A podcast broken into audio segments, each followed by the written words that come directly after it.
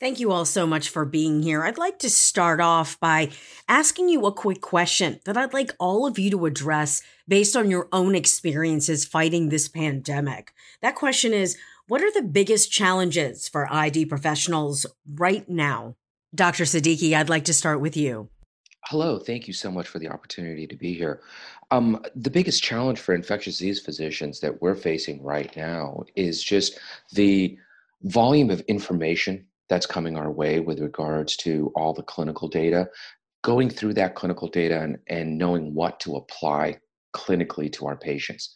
We're getting, uh, we work in multiple different hospitals, and to be able to see uh, patients in several different clinical settings and to be able to know what is the best clinical data to apply and to uh, which patients need to be on what type of treatment. I think that's been one of the most challenging aspects for our group.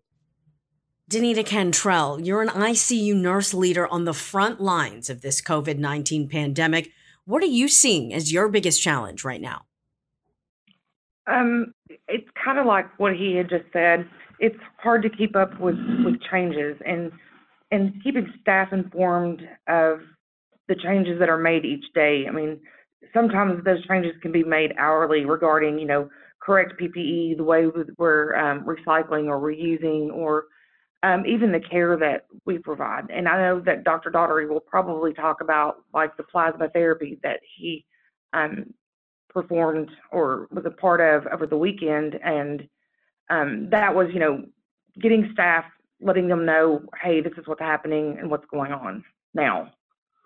Dr. Franco, can you weigh in on what the biggest challenges for ID professionals are right now?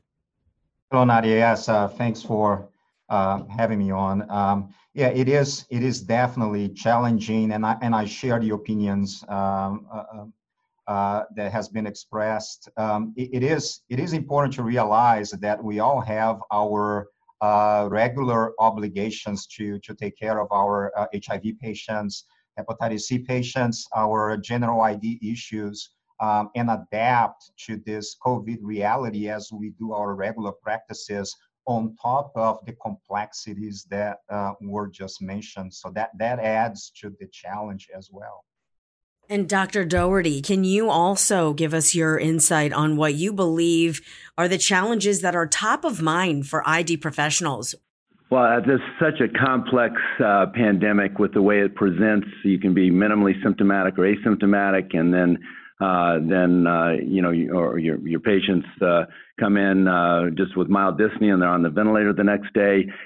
things are changing rapidly in terms of our knowledge of the disease process and potential experimental therapies.